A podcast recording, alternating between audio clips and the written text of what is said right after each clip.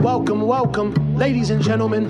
Let's get started. Straight from New York, yo, yo, this handsome man, yo, You yo. are now Motherfucker. tuned in to Yeah. Aljo, the funk master. Watch your grill, yoga knocked out cold fast and talking shit. Now we talking facts. Facts. Whether mount or off the back, you in trouble, came to burst your bubble. I don't shelter punches, they find home on your mind about a double. This the weekly scraps. You don't need a map, GPS, I'm right here to lead the dash. right. The world doesn't know it needs, but I grow the seeds, planet fuck a name and the fame. Only legacy remains. Remember the name, Aljamain Sterling. Uh, It ain't shit, it ain't safe. motherfuckers.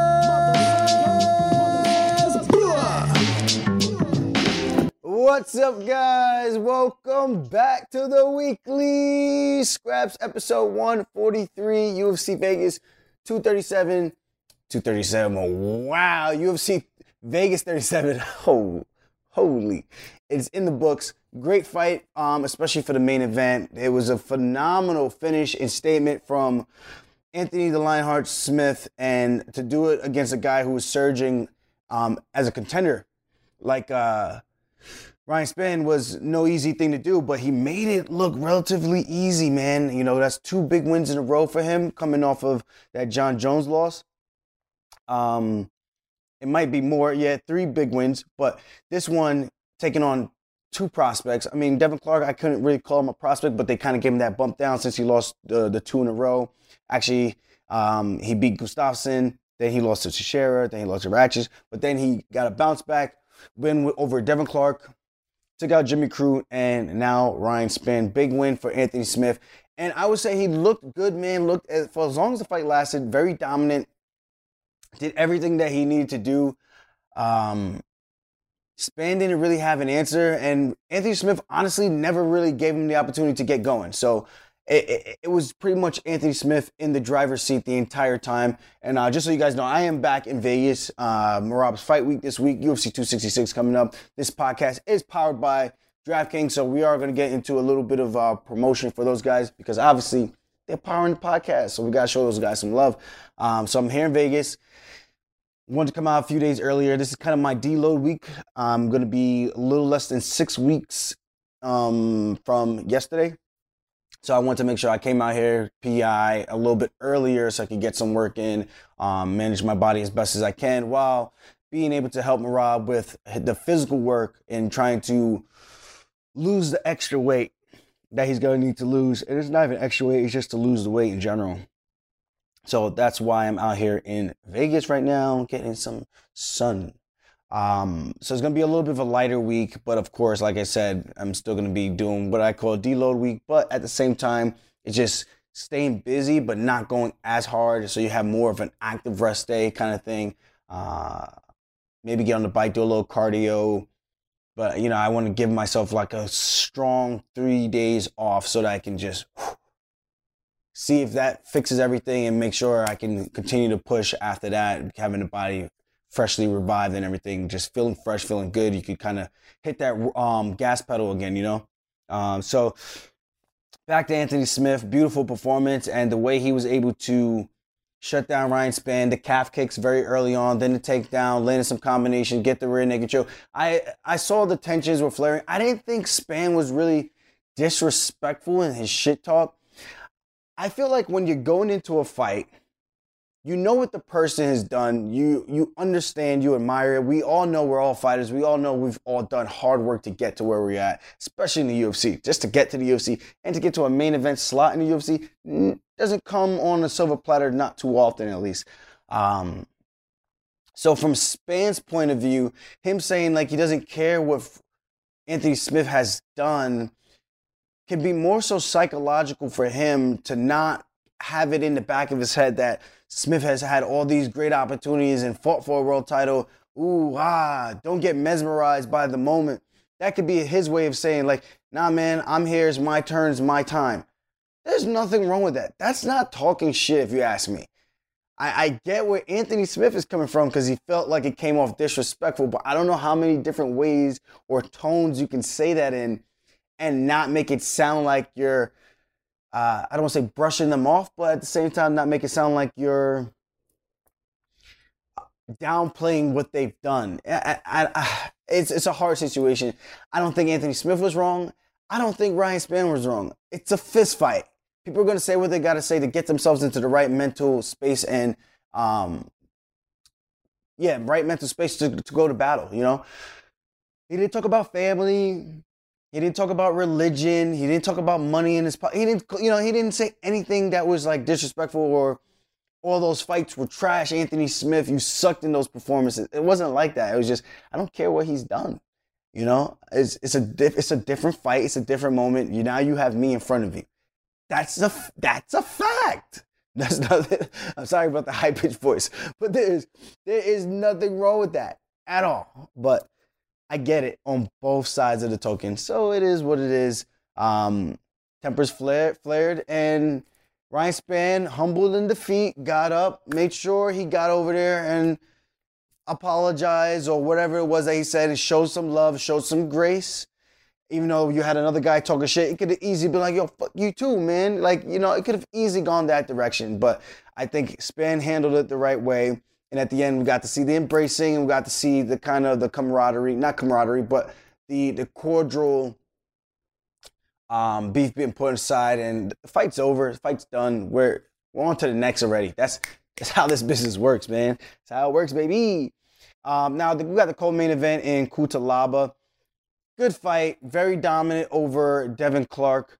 Uh, split up his jaw. I don't know if it's broken. It looked broken. A little, maybe the teeth just got pushed back. I don't know. It looked nasty. The pictures that he posted from um, the corner. Uh, he continued to fight, continued to battle through. That's a hard thing to do, but adrenaline is a hell of a drug, if I do say so myself. So I don't know. That was that's a tough fight. Um, Iwan looked good. He went three rounds, and I think that's what he wanted to, to prove.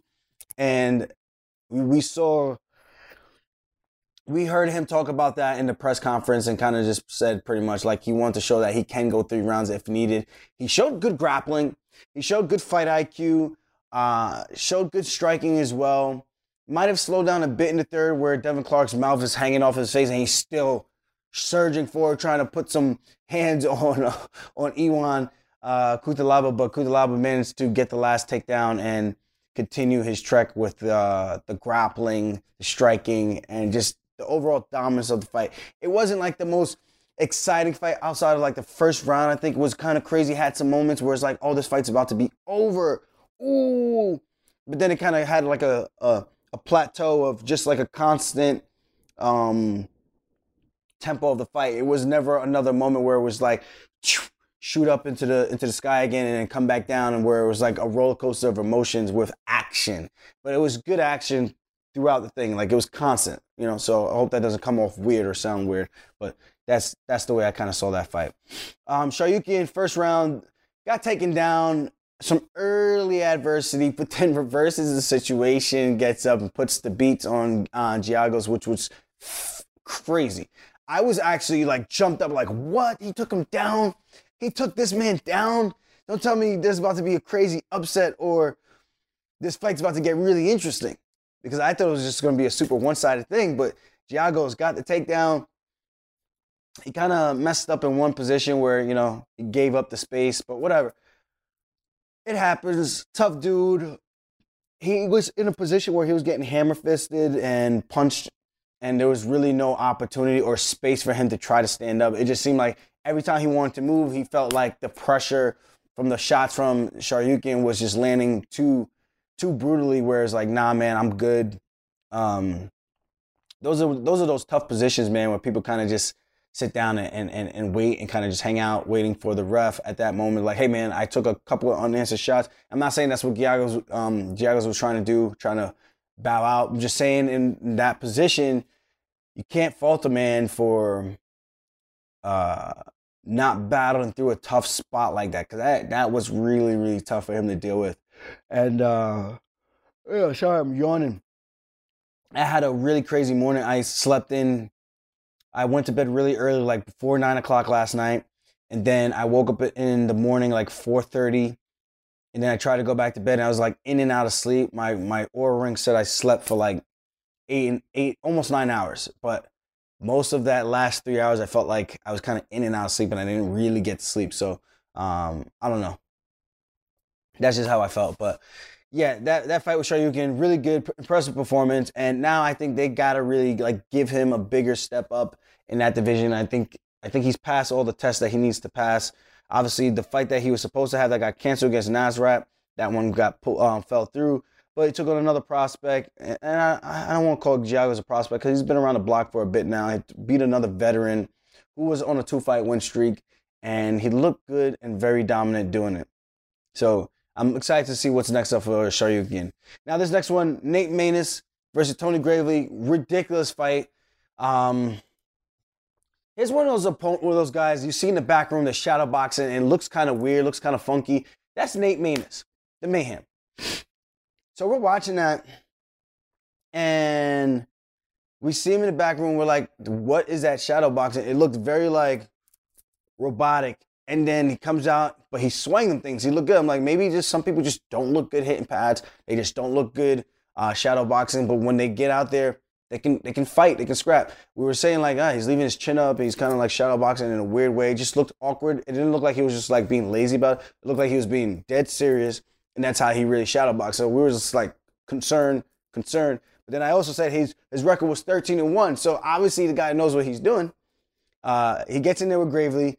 Fun fight back and forth. Gravely looking for the Hail Mary early. I guess he's feeling himself since that knockout over um, Birchak. But to to compare a guy like Maness versus Birchak, very different. Birchak has been knocked out by a lot of guys, and I think he's been knocked out for less. You know what I mean? So it's like you touch that guy, you're probably gonna put him out. Where Maness has a little bit more of a chin on him. Not saying that Gravely doesn't have the power to knock anybody out. I just think he kind of went in feeling that that knockout vibe. It was like, you know what? Maybe I'm a striker now. Maybe I'm gonna put the beats on people now with these hands.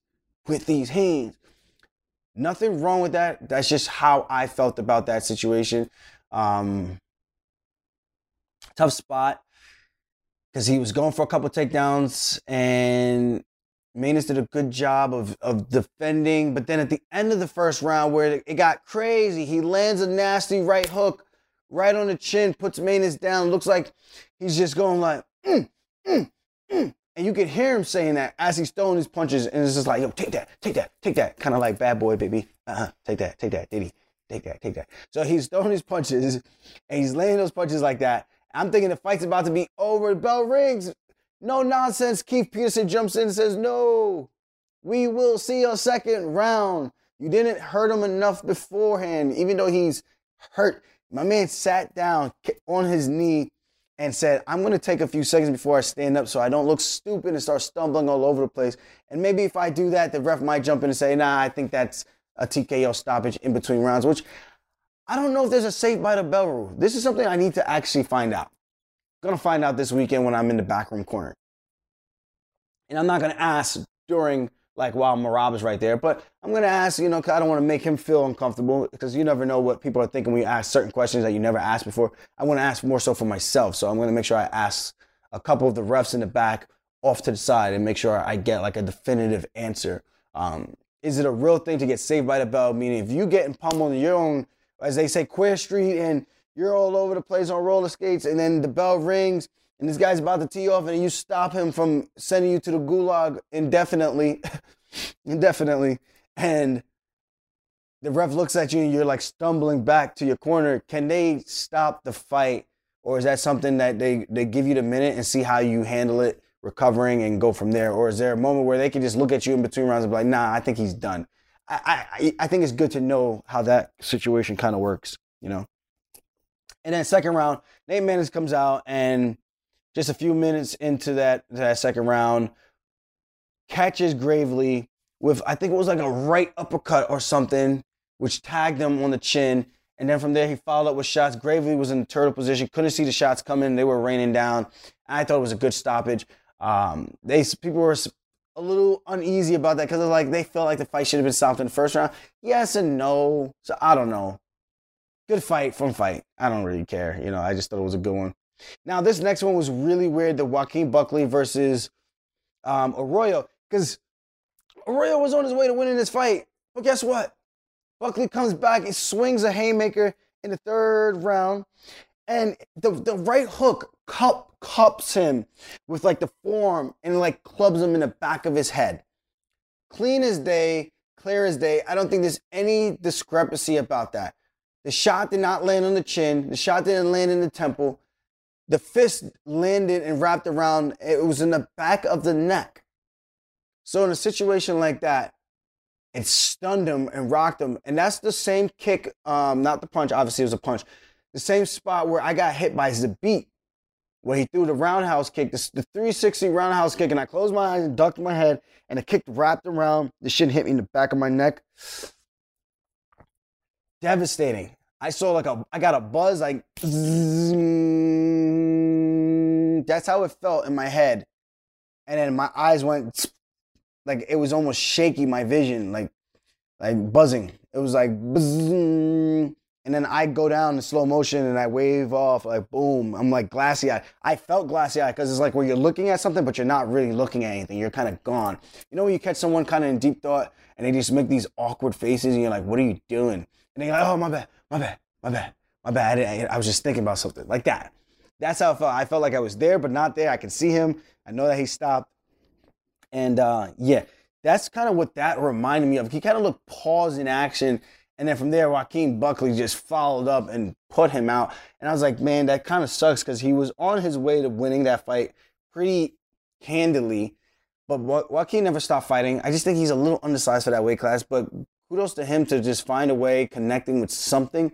I don't know what happens in a situation like that. Can they stop the fight? Can they overturn the fight?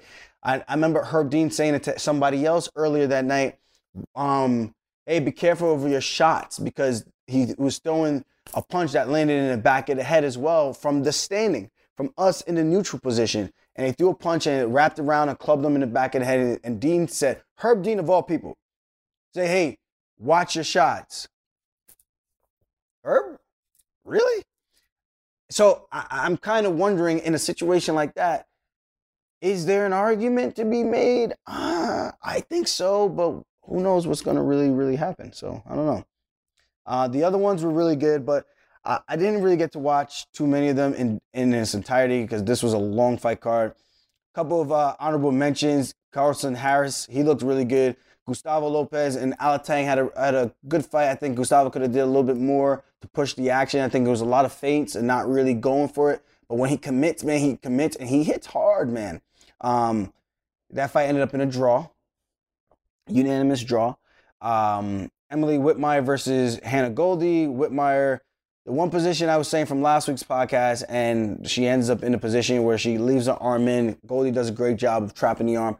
Um, she was in a bad position a couple times, but she kept fishing for that armbar, and eventually she got success and she was able to get the, the submission. Emily Whitmire should have pushed down and stacked Goldy and try to inch her arm out little by little and try to just keep the pressure on the hips so that Goldy couldn't extend the hips and put more pressure and by extending the arm and putting more hip pressure on that arm, that arm joint right by the elbow uh, to get the armbar tap, you know. So uh, it was a nasty it was a nasty armbar, nasty verbal. I just think once you try to stand up, a lot of people think it, it that's like a hit or miss because if you do get out sometimes the pressure slides from underneath the elbow to the forearm, and I've you know you've seen people snap their forearm, you know, just with a good amount of hip pressure and really locking down on that arm, on that wrist control. You know, you, some bad things can happen. Uh, Erin Blanchfield looked really good. Uh, Montel Jackson looked really good over Jeremy, JP Buys. And this kid, Rong, beat Brandon Jenkins and looked phenomenal. Very young kid from uh, China. I'm not sure if he's over at the um, Shanghai facility. He's only 21. Brandon was is about like 27 or 29, 29. And for him to get a, a win over a guy that much older and the way he did it, it was a methodical, I hate to say it, but it was a methodical beatdown. Like he looked good. Jenkins looked good in the first round. And then after that, it just seemed like he, he kind of fell back too far with the striking um, the tally of the striking from Rong. So it was, it was a tough one for him to come back from. Raquel Pennington, she looked good. Uh, I wasn't sure which way that fight was going to go because it was a lot of like back and forth. I felt like the moments where they were clinching in the open and Kanziat um, was able to, to land those knees up the middle. I thought it looked very dangerous and looked like she was going to have um, Pennington some trouble. But Pennington was able to weather the storm and get the the, uh, the decision win. Um, so that's the fight card for UFC Vegas 37, uh, and that's gonna lead us into this week's card, UFC 266. I know Bellator just had their 266 card, which is pretty interesting. That the, the numbers are that close. So here we go. DraftKings, everybody. Week two of football is in the books, and now it's time to review the tape and get ready for week three with DraftKings Sportsbook, an official sports betting partner of the NFL. To kick off another action packed week, DraftKings is giving new customers $150 instantly when they bet $1 on any football game. Listen up because you don't want to miss this. You don't. You don't want to miss this, guys. Head to DraftKings Sportsbook app right now and place a bet of $1 on any week one game to receive $150 in free bets instantly. If Sportsbooks is not available in your state, DraftKings still has huge cash prizes up for grabs all season long with their daily fantasy contest. So go check those guys out. DraftKings is giving all new customers a free shot at millions of dollars in prizes um, with their first deposit. Easy enough. So here's your call to action. Download the DraftKings Sportsbook app now and use promo code FunkMaster to receive $150 in free bets when you place a dollar bet on any football game. That's promo code FunkMaster this week at DraftKings Sportsbook, an official sports betting partner of the NFL. Must be 21 or older in New Jersey, Indiana, or PA. New customers only. Minimum $5 deposit and Wager of $1 required, one per customer. Restrictions apply. See DraftKings.com slash sportsbook for details. Gambling problem, call 1-800-GAMBLER or in Indiana, 1-800-9-WITH-IT. So go check those guys out, guys. Go check them out.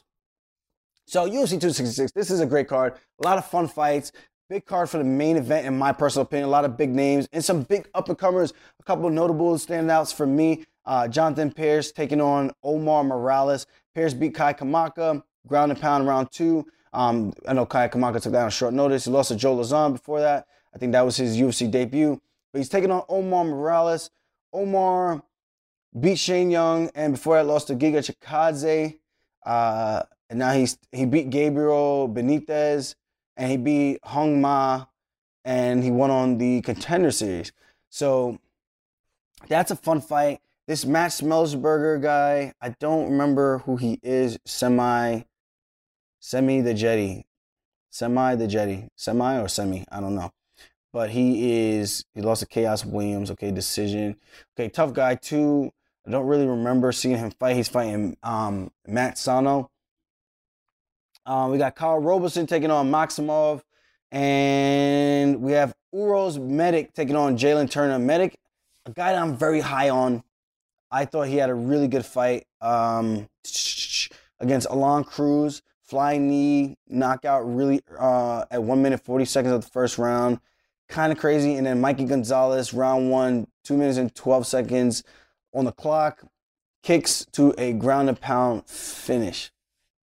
So Medic is not playing around. Um, he's only 28.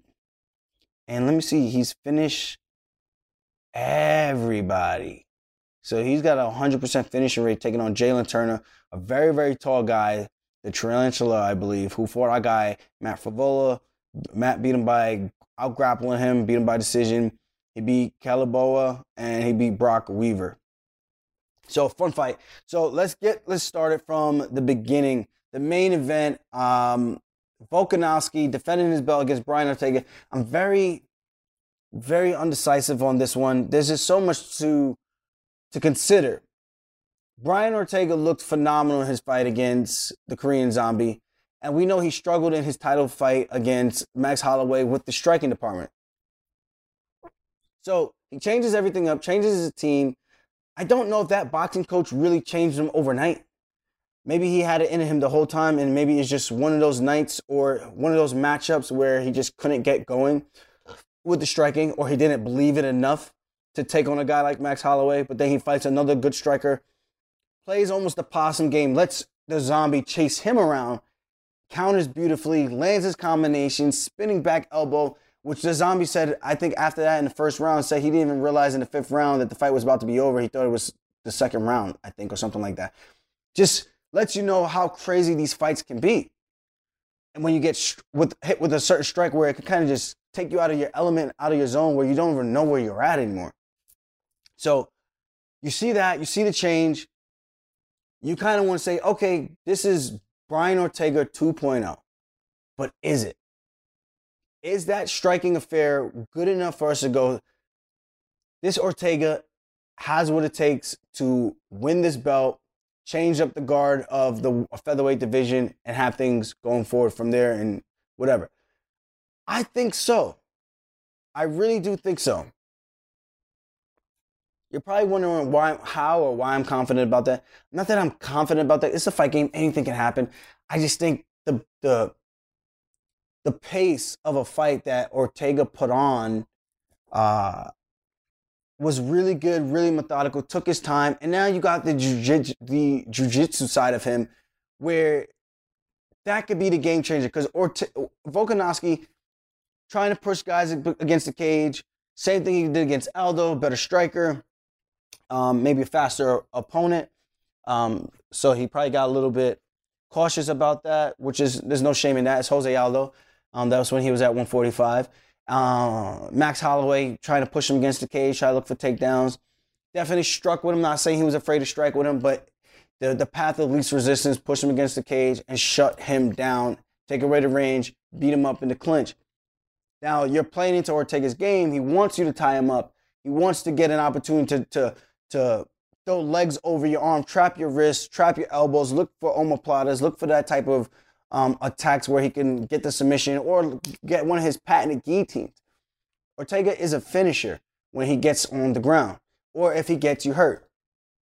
Frankie Edgar, Cub Swanson, um, uh, Renato Moicano, uh, even Korean Zombie. I think that went a decision, but it just it just shows like when he has guys hurt, he knows how to how to put the, the paces on on dudes, you know. So that's what's got me a bit concerned. I don't know what Ortega's with uh Volkanovski game plan will be for this one. Um, I think it's just a scrap and and see what happens. Ortega is a plus 140 and Volkanovski is a minus 160 on the DraftKings betting site as a straight up odds. I think it's a, a good one. I do think or- Ortega has to prove himself based on the the track record. I think Volkanovski is more proven. So it, it is cool to see Vegas backing them. But I think the striking of Volkanovski, I think he's going to have a hard time getting inside of Ortega, who does a good job. If Ortega's the one circling again, will Volkanovski look to push him against the cage? What's the game plan? You know, if he goes ch- where if people are chasing him, kind of like Orte- uh, Holloway was trying to do against him, push the pace against him. It gives him more opportunities to counter, bring that overhand right over the top. Uh, he's good at switch stancing. Volkanovski is a, a seasoned guy, but the height difference, the reach difference, I think that could be the problem. So it's like, who's going to impose their will? I would like to see a shakeup in this division. So I would like for Ortega to win. Um, I think that opens up more rematches, more possibilities. Um, maybe see where Yair Rodriguez fits into that. Mm. It's a tough one to call. I'm I'm undecided. I don't know who's gonna win it. I don't know who's gonna take this. So I'm just a little bit stuck with that. So I'm looking forward to this one for those reasons, just to have those questions answered. Uh, I think, man, I don't know. This is just a fun fight. I think the grappling of Ortega makes the difference.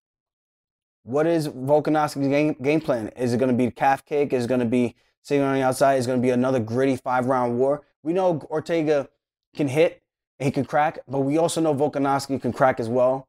Um, so I wouldn't be surprised if he's looking to, to try to put him out, which I think anyone, when we're fighting at this level, we're looking to, to finish the fight, get the hell out of there, take your paycheck and go home to your family. I think we're all about that right now. Um, so I, I, just don't know what's going to happen. This is, this is a very tough one to call. Mm, very, very tough. If I had to bet, uh, I know Ortega more Obviously, I've met Volkanovski. Seems like a very nice dude. but I'm leaning towards the, like I said, the upset of Ortega. Now we have Valentina Shevchenko taking on Lauren Murphy.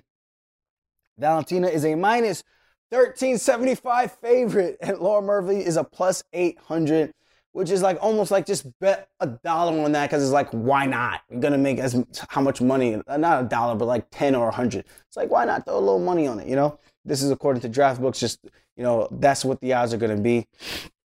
Um, so now Valentina, obviously the GOAT. Her last one was a little bit closer than people might have thought.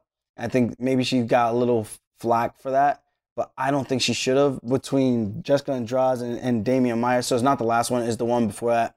But she dominated Jessica Andrade. That was back in uh, April.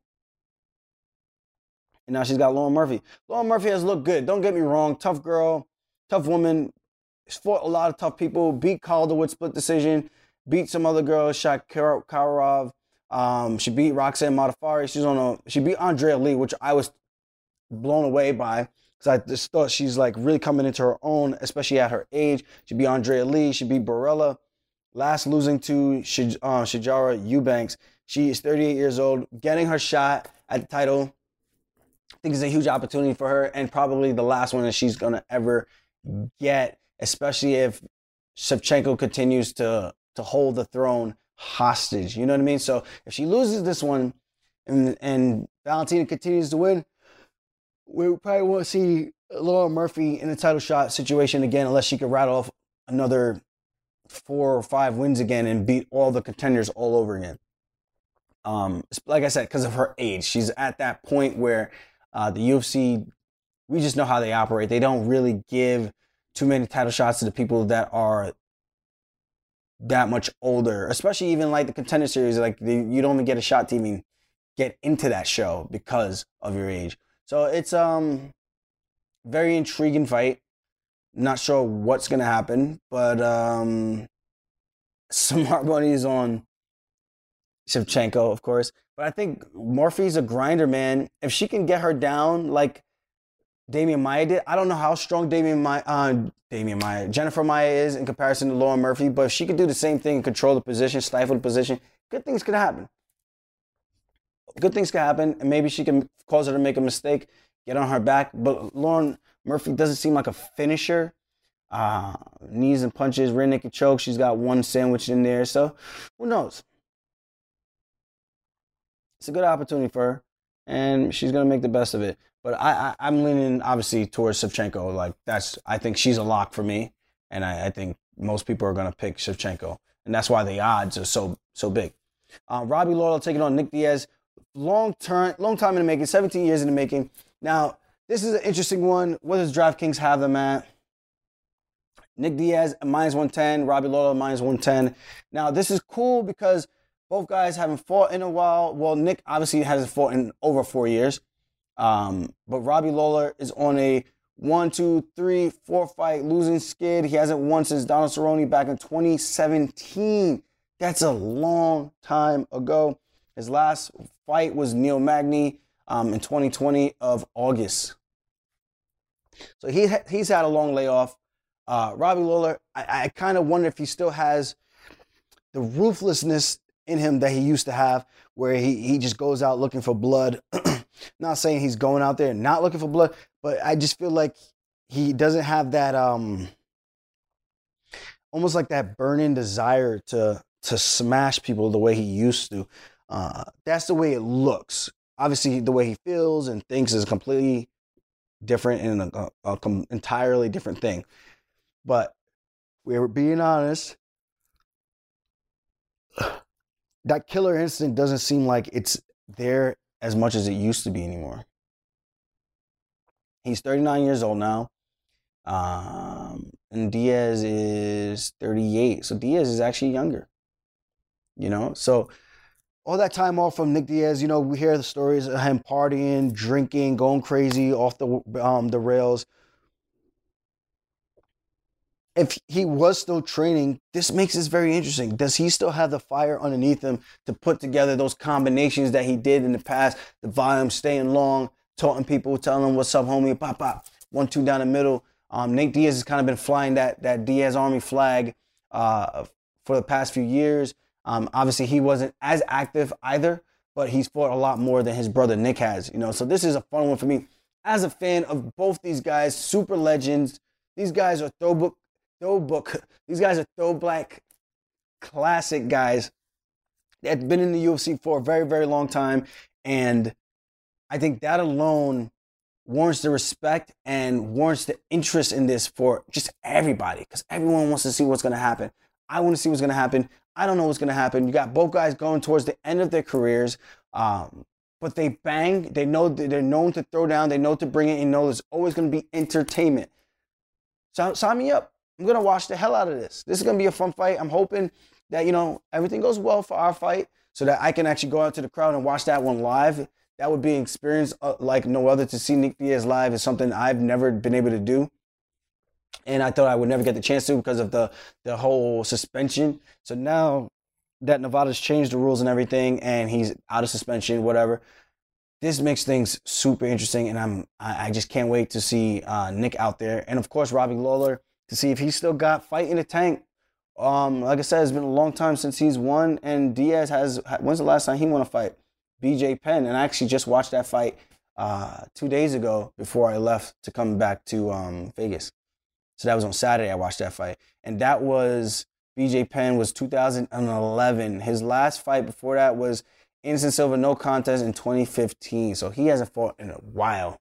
So ring rust, is it true? Is it not? We're gonna find out. There's gonna be a lot of questions that get answered in this one. Again, this is a legendary fight between two very well accomplished guys in the strike force, in the UFC, and in MMA as a whole, pioneers, generals, guys that people know that ring bells. Their name ring bells in the hood. It rings bells. That's all you need to know, boy. That's all you need to know. Sheesh. Now this next one, Curtis Blaydes. Um, I don't know who's gonna win that one, so don't ask me for a bet. Uh, I met Robbie, he's cool ass dude. I met Nick, cool ass dude. It would be just chaos to see Nick come back and win and set the world on fire. But obviously, for Robbie to win, I just want to see a good fight. Like I said, legendary guys. I want to see them go out the way that they want to go out and put on a show, the way they want to put on a show. That's it. Um, in vintage fashion. Now we got Jairzinho Rozenstruik taking on Curtis Blaydes. The odds for this, Rozenstruik is a plus 250, Curtis Blaydes minus 320. I think rightfully so. Curtis Blaydes, his last fight, He's 14 and 3. Derrick Lewis lost by uppercut round two. Um, uh, so this is his first fight since that. Rozenstruik um, beat Augusto Sakai round one punches, and before that lost to Ciryl Gane. So fun fight, I think. Um, both guys pretty tough. Rozenstruik is 33 years old. Curtis Blaydes, I think he's in his 30s as well. He's 30 years old. So two relatively young guys for the heavyweight division. I, I got to say, Curtis Blaydes takes this. His striking looked phenomenal. I think the timing was just off for one second with Derrick Lewis ran face first into an uppercut, the same way I ran face first into a knee against Marlon Moraes. It happens. But if he can correct that, I think this is a pretty easy way for him to get back in the game and um, get into the win column and right the ship. I've met Curtis Blaydes, funny dude, social media, everything, and in person, really cool dude. He's got Tourette's in case people don't know. So he has a little bit of a, a stuttering problem, but super cool dude. Doesn't take away from his personality. Still funny as hell. Still a still just a cool ass guy. You know, he's just that's just that's just him. You know, so super nice to hang out with people like that and meet people like that. Even though he's friends with Sandhagen and whatnot. So I get that side of things. It is what it is. Um, next up, we have Cynthia Calvillo versus Jessica Andrade. Jessica Andrade minus 280. Calvillo's a plus 225. This one's an interesting one because Calvillo, they both both ladies are training at the PI um, here in Vegas, um, Extreme and Syndicate, and just the PI in general and other gyms out here, um, is in some other spots, 10th Planet. Uh, Calvillo lost to Chookagian, which I was very surprised how one sided that fight was. And then you have Jessica Andrade, who lost uh, a grappling match, lost to Valentina Shevchenko in her last one, looking to rebound and get a big win. This is very pivotal for this division right here. Because if Calvillo could get past Jessica Andrade, who's a heavy hitter, Calvillo's in the conversation for a title. But obviously, she just lost to Katlyn Chookagian. So there's a potential rematch online because we know that division is not the thick, the, thin, the thickest. so you start to win, you start to get log jammed at the top because of people who fought each other, people fighting for the title, long layoffs, got to recover, blah blah blah, injuries. There's a lot of things, a lot of moving parts going on at that situation, you know. So this is a tough one. I think Calvillo's grappling is good, but I, I think she needs to make up for the strength department so she could fight a girl like Katlyn um, in the future. Now, in the strength department of Jessica Andrade coming up from 115, Andrade, I think, used to fight at 135. So for her having the success that she had at that weight class, um, Sarah Moras, Marion Reneau, Pacheco, she fought a lot of big women. so she was able to maintain that strength, you know? So her coming up 15, um, 10 pounds from 115 to um, the flyweight division. Third different. This is the third weight class she's she's been in now. Uh, I think it, it gives her a lot of opportunities. If I would, if I was a betting person, I would say Jessica Andrade is going to be the much stronger person, physical. Um, but the striking should go towards the size of Calvillo. I think. I think. I think that's where the difference is going to be. Calvillo is nine two and one. Jessica Andrade is twenty one nine and zero. So it's a very interesting fight. I, I don't know which way to go with that one. Uh, I know Calvillo personally. I trained with her, worked with her in grappling. I think her grappling is very good. Um, cool ass Cali girl, Mexican Cali girl, like just down to earth. Um, Jessica Andrade, I met her, the PI, a couple times. They're, they're, everyone's cool people, man. Everyone's just cool people. We're all just in this, in the, in the sense of that we're all in this together. That we all want to fight. We all want to do things that everyone wants to do. We all want to be dominant fighters. We all want to win. We want to provide. So there's a there's a lot, man. You know. So I I, I don't know. I'm pulling for whoever. Uh, I know Calvillo a little bit more. Hopefully she can get the job done. I think it'd be pretty cool. I know Mizuki trained a lot with Jessica Andrade. So I don't know. This is a very, very interesting fight. Now, we got two more fights. Marlon Moraes taking on Merab, the machine, the Dvalishvili. Let's go. Gaumarjos. Guama Jos. Merab. Dvalishvili minus 255 favorite. Marlon Moraes is a plus 205 dog. Now let's look at these guys' track records. Marlon Moraes from PFL. He is 33 years old. His last two fights were losses to Rob Font round one, Corey Sandhagen round two, wheel kick, and then before that he beat Jose Aldo by split decision. Was supposed to fight Petr Yan after that, but the fight got canceled for whatever reason. I think it was because of COVID. Um, yep, 2020. He lost to Henry Cejudo in a title opportunity. Before that, he won four fights in a row. He beat a Assunção, finished round one. Jimmy Rivera finished round two. Aljamain Sterling, oh, that's me. He beat me round one as well. And before that, he beat John Dodson by split decision. And then he lost to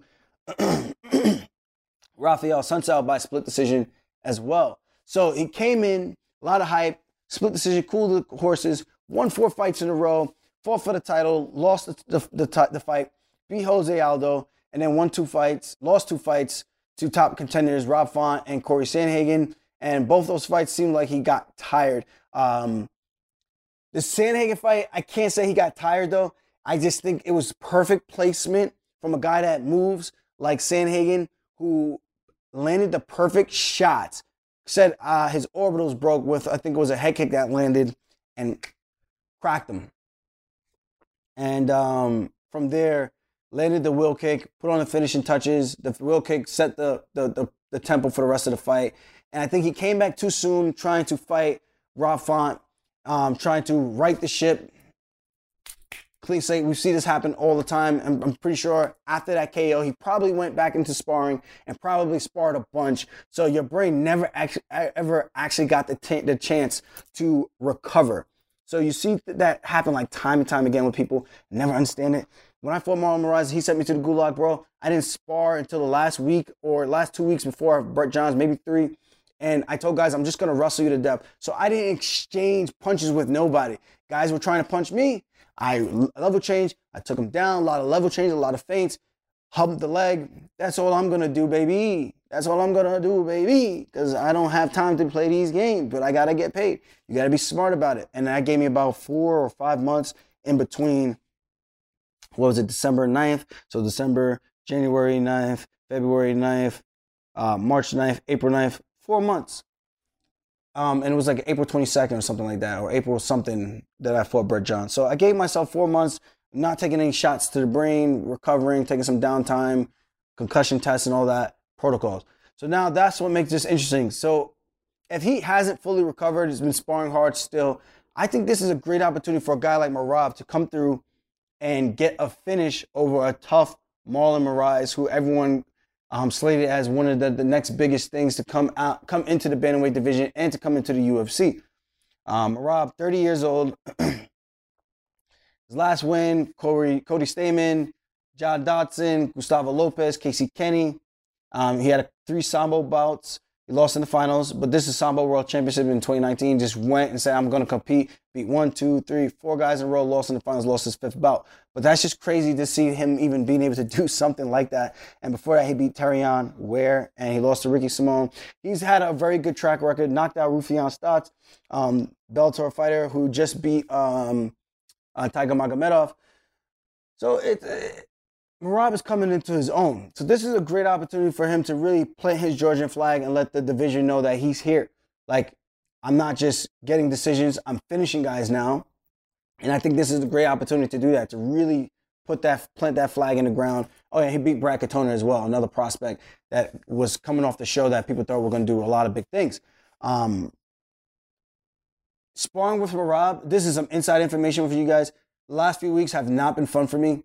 Um, I don't know what it, what it was. I felt like I was getting better with my arm, and then it kind of regressed. And I talked about that in the podcast. Came out here to get some PT work, and I feel like things are starting to finally go back in the right direction in terms of my strength. But I've been very, very beat up, and then sparring with him, uh, he beat me up even more. So this is a great opportunity, and of course, Merab is peaking, and I'm just like pushing through where I'm having hard training sessions, and my body's still trying to get back to a baseline normal, you know? So um, there's a couple things I gotta I gotta keep in perspective so I don't get down on myself like I'm getting my ass kicked week after week. It's just not fun. Not fun, you know.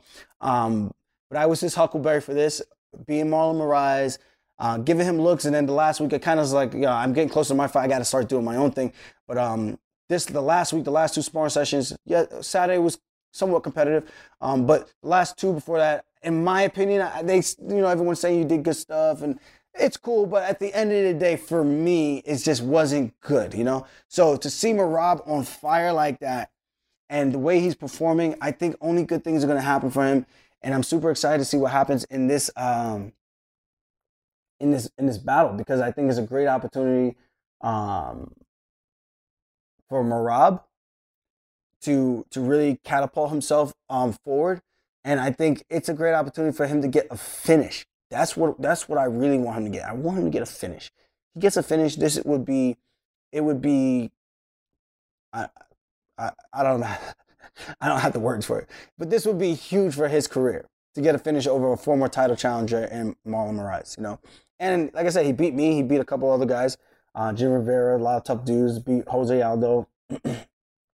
um, but yeah, that's the only thing that I gotta say about that matchup. Where it, it, it makes me wonder if he did the right thing and gave his brain time to recover, um, because he got really tired really fast um, against Rob Font. And we know Merab doesn't get tired; he gets stronger. I think his best chances to win are in the the finals.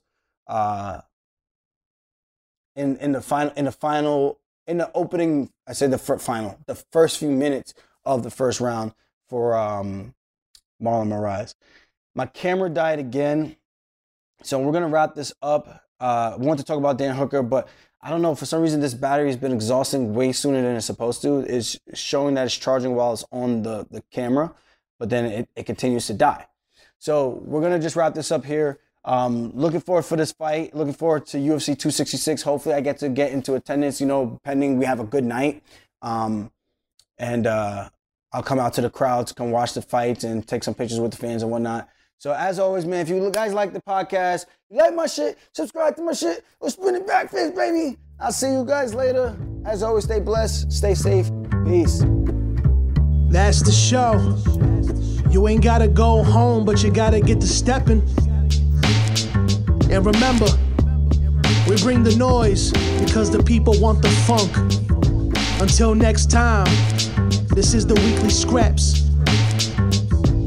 Bye bye.